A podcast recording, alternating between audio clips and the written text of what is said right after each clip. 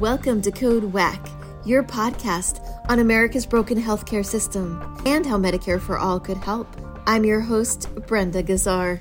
What's the connection between the inflammation in our bodies and the inflammation of our earth? We recently spoke to Dr. Rupa Marya and Raj Patel, co authors of the new book Inflamed Deep Medicine and the Anatomy of Injustice. Dr. Marya is a physician, activist, mother, and composer. She's also an associate professor of medicine at UC San Francisco and co founder of the Do No Harm Coalition. Raj Patel is a research professor at the University of Texas at Austin's Lyndon B. Johnson School of Public Affairs. He's penned several books, including the New York Times bestseller, The Value of Nothing. Welcome to Code WACK, Dr. Marya and Raj. Code WACK. Sounds about right. right, we're calling Code WACK on America's broken healthcare system.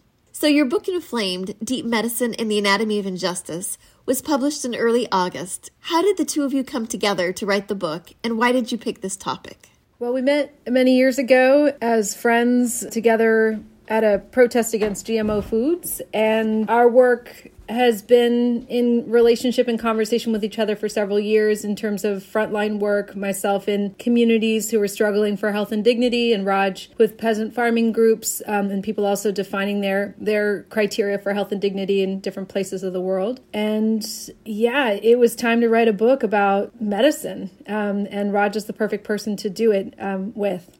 Got it. Raj, did you want to add anything to that? Other than, you know, Rupa was being invited to the Dell Medical School here at the University of Texas uh, at Austin to talk about her work around police violence as a medical and healthcare issue.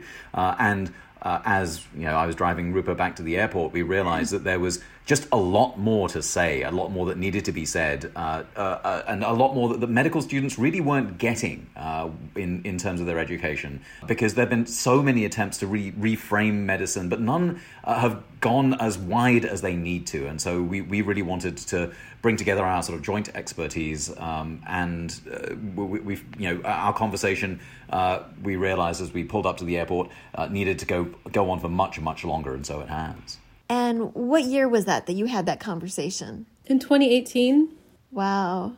I feel like you did a lot of research in a short time for this book. Well, a lot of these ideas have been around in our minds, you know, for decades in our work and starting to notice patterns in the hospital and looking at the the bodies of different people getting sick and, and noticing trends and starting to ask deeper questions about why people are getting sick in the ways that they are, both um, in the hospital and then uh, in my work as a traveling musician, where I would often use music as a way to investigate what was going on in the intersection between society and health. And when you travel with a band with music, people let you into their homes in a different way than when you travel, you know, as a researcher, as a, as a doctor. And so I was really fortunate and blessed to have have a lot of profound discussions and you know really mind shifting conversations with different groups who are leading the movements around health sovereignty around the world right now. So it's exciting to see you know like the folks shutting down line 3 right now. I've learned so much from the indigenous uh, female leadership in this in these lands. Wow.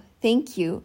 So what's the connection between inflammation on our bodies and inflammation on our earth the inflammatory response is the body's way of addressing damage or the threat of damage. And so, you know, it's an evolutionarily conserved response um, that involves the immune system, the endocrine system, the, the nervous system, so many of these anatomical systems that we used to think of as distinct and discrete, um, even the gut.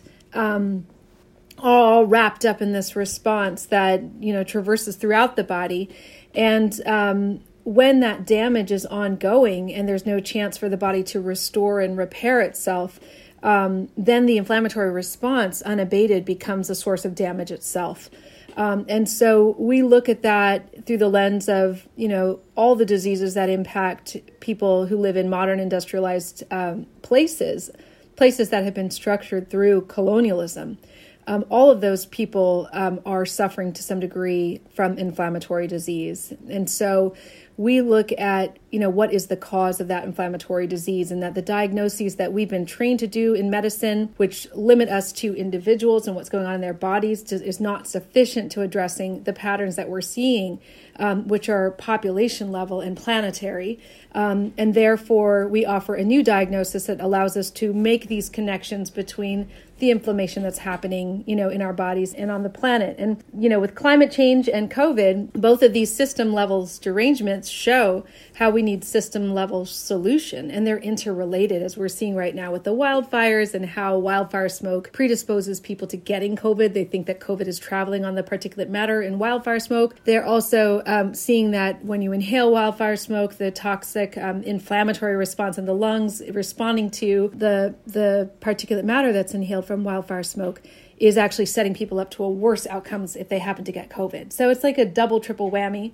These things are interrelated. Um, but maybe, Raj, do you want to share a story? One example that we have in the book is uh, where we follow a smoke particle. Uh, we follow it from fields where it's that have been set ablaze by a mixture of very bad uh, historical policies that range from you know British colonialism to uh, uh, American exports of certain kinds of farming technique and technologies and uh, so you, you see in India, for instance, how this smoke particle will journey from uh, a field that once sustained vibrant life, which is now essentially a sort of a green desert, uh, and travels all the way into the lungs of a woman who is a waste picker in uh, one of the most polluted cities on earth, in Delhi. And so you know the world is on fire through you know not, not, you know through climate change and through the bad policies that that you know exacerbate climate change. But as a result, uh, the inflammatory response in the body as the smoke particle goes in, uh, you know those inflammatory responses can range from Alzheimer's to heart heart disease uh, and uh, you know death through uh, in in this particular case a heart attack. But you know they they are of a piece because the planetary inflammation and body inflammation are not metaphors for one another, but they are caused by one another. Uh, and it is usually frontline communities, in this case, working class women, uh, in the poorest and most polluted uh, uh, places in, you know, in, in, in India, who are on the front lines. Got it. What about societal ills like racism? How does that play into all this? Well, what we found that was so fascinating is that structures of damage, and racism is one of them. Um, air pollution and the structural racism that makes brown and black people in this country more, you know, predisposed to living in places that have um, air pollution. That that was another form of damage, and um, that racism drives inflammation on all sorts of levels in the body. Um, and so that these structures that reinforce racism, whether they're redlining or um, predatory loans or you know the crappy foods that are put into the neighborhoods of predominantly brown and black people, um, all of these things are um, systems of damage um, that predispose black and brown people to worse health outcomes. Then you look at the health care industry itself. Um, whether it's the lack of access to care um, from the private insurance company, um, the private, you know, the capitalist private for-profit insurance companies to um, you know even if everyone had access to care still the structures of medicine themselves are racist. So you know once you're in the hospital then you have to confront all the ways you know the hospital has been arranged through colonial lines of power. Um, and all of these things um, you know end up having a, a a terrible outcome for black and brown people which is why we call on really starting to look at decolonizing medicine. And that isn't simply one thing like getting access to healthcare, which is important, um, but it's then redefining the lines of power within our systems of healthcare so that it actually serves all people, which is not what it does right now. So, the book rejects the logic of personal responsibility to a certain degree when so much of what shapes our health is beyond individual control, like social, ecological, and biological circumstances that contribute to chronic illness. Some people might read that and come away feeling powerless over their health.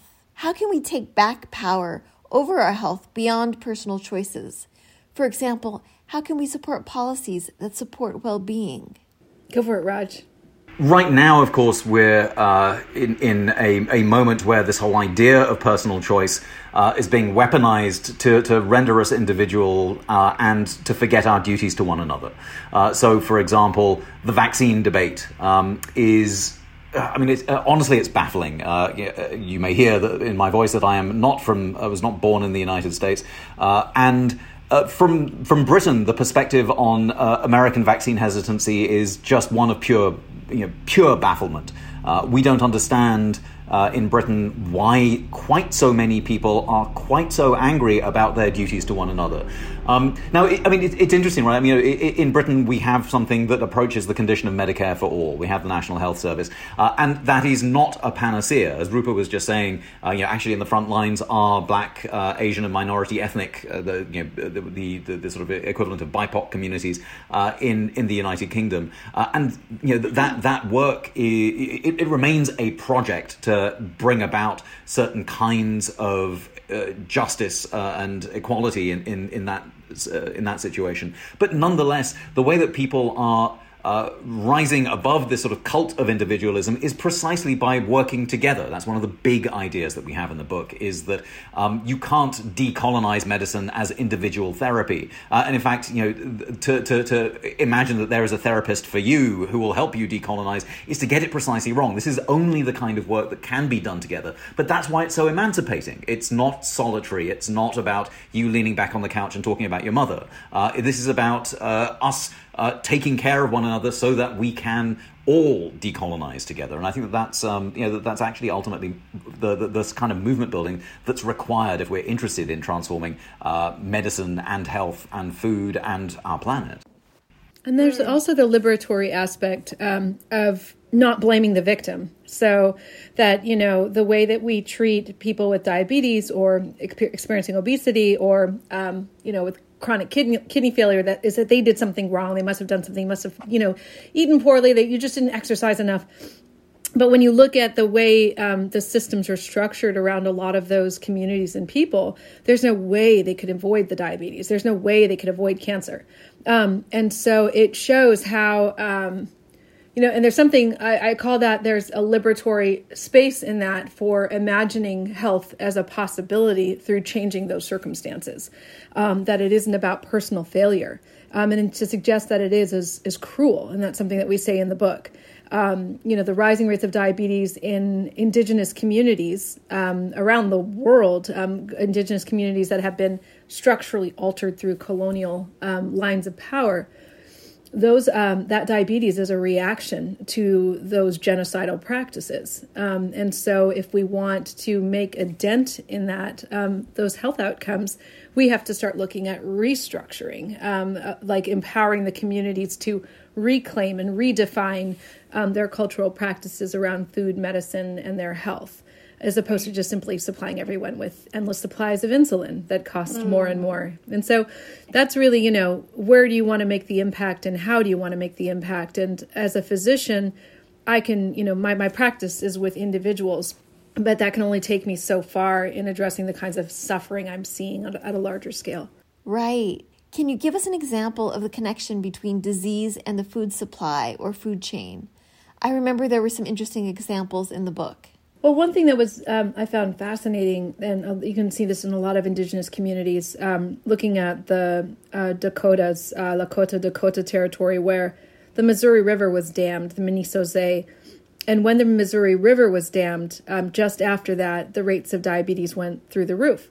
Um, because when the Missouri River was dammed, um, the cottonwood forests where the people historically had um, harvested their foods and foraged for foods and medicine were flooded. Um, so not only were the buffalo killed, and then the people were enclosed on these reservations, um, these nomadic people who were some of the fiercest, most fierce resistors of colonial terror in the United States. Um, but then once they were enclosed, they were then subjected to the commodity foods, where okay, they don't have their traditional food system. So here's the lard and the processed foods and the refined sugars and flours and these things that their bodies had never had any um, history of that that that literally denude the gut microbiome that provides um, a really powerful um, antidote to inflammatory disease right? And so the damming of a river cause this skyrocketing of diabetes through this, you know, stage after stage of altering the world around these bodies that had been in harmony and in relationship with the entire web of life around them until col- colonialism, until the the genocide of 60 million plus buffalo. You know, which was actually intentionally done and it's not as if it was oh whoops, you know that just sort of happened. These policies were intentionally done to rip people away from the things that gave them strength and power. And for the uh, the folks in the in the plains it's the buffalo, which is a spiritual uh, center of their communities as well as their food, their medicine, their clothing, their shelter. And so to kill the buffalo was really to cripple a culture. It was a genocidal tactic. And so watching then as cultures reclaim their identities and reclaim um, their languages. For example, there are indigenous tribes in, in what is now called Canada who speak their language and are protected against diabetes when you know when you control for all the other regular things that you think that diabetes is caused by, like body mass index or um, these other things. So you know what is it about language and knowing who you are and understanding your relationship to the world around you that protects against diabetes? And what does that say about the onset of diabetes? What is actually causing diabetes that's above and beyond, oh, I'm eating too much sugar. Of course, the food system plays a huge role in what foods are available, and there are other things that are um, playing a role in in what's driving this um, inflammatory disease, which we now understand diabetes is an inflammatory disease. Huh. It seems to me that feeling safe and feeling belonging and feeling at home might be a part of that. What do you think? I think absolutely. In that study, there was a lot of discussion of um, knowing who we are, the sense of knowing who one is and where one belongs, a sort of a cosmology um, of understanding. Um, has plays an important role and for me that was one of the most surprising parts of the book was seeing how much stories impact inflammation are you are you listening to stories or or having to internalize stories that tell you the world is a scary place where you could be shot by police just by walking on your street or you know being stopped for a broken traffic for a, bro- a broken taillight. Um, those stories are important to hear because they're real. Um, but then those stories are again inflict another kind of damage. Um, and so how then is racism a form of biological warfare um, that is predisposing you know black and brown people in this country to worse health outcomes and it's not just simply like white and black you can see the same thing happening in india with caste you know the caste dynamic and and you know the um, hindu nationalism impacting other other groups so it's it's wherever you have a system of domination that that separates us from our relationships to each other and the web of life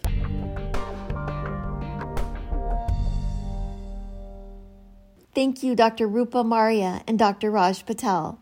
We'll hear more about their new book, Inflamed Deep Medicine and the Anatomy of Injustice, in the next episode. Find more Code WACK episodes on progressivevoices.com and on the PV app. You can also subscribe to Code WACK wherever you find your podcasts. This podcast is powered by Heal California, uplifting the voices of those fighting for healthcare reform around the country. I'm Brenda Gazzar.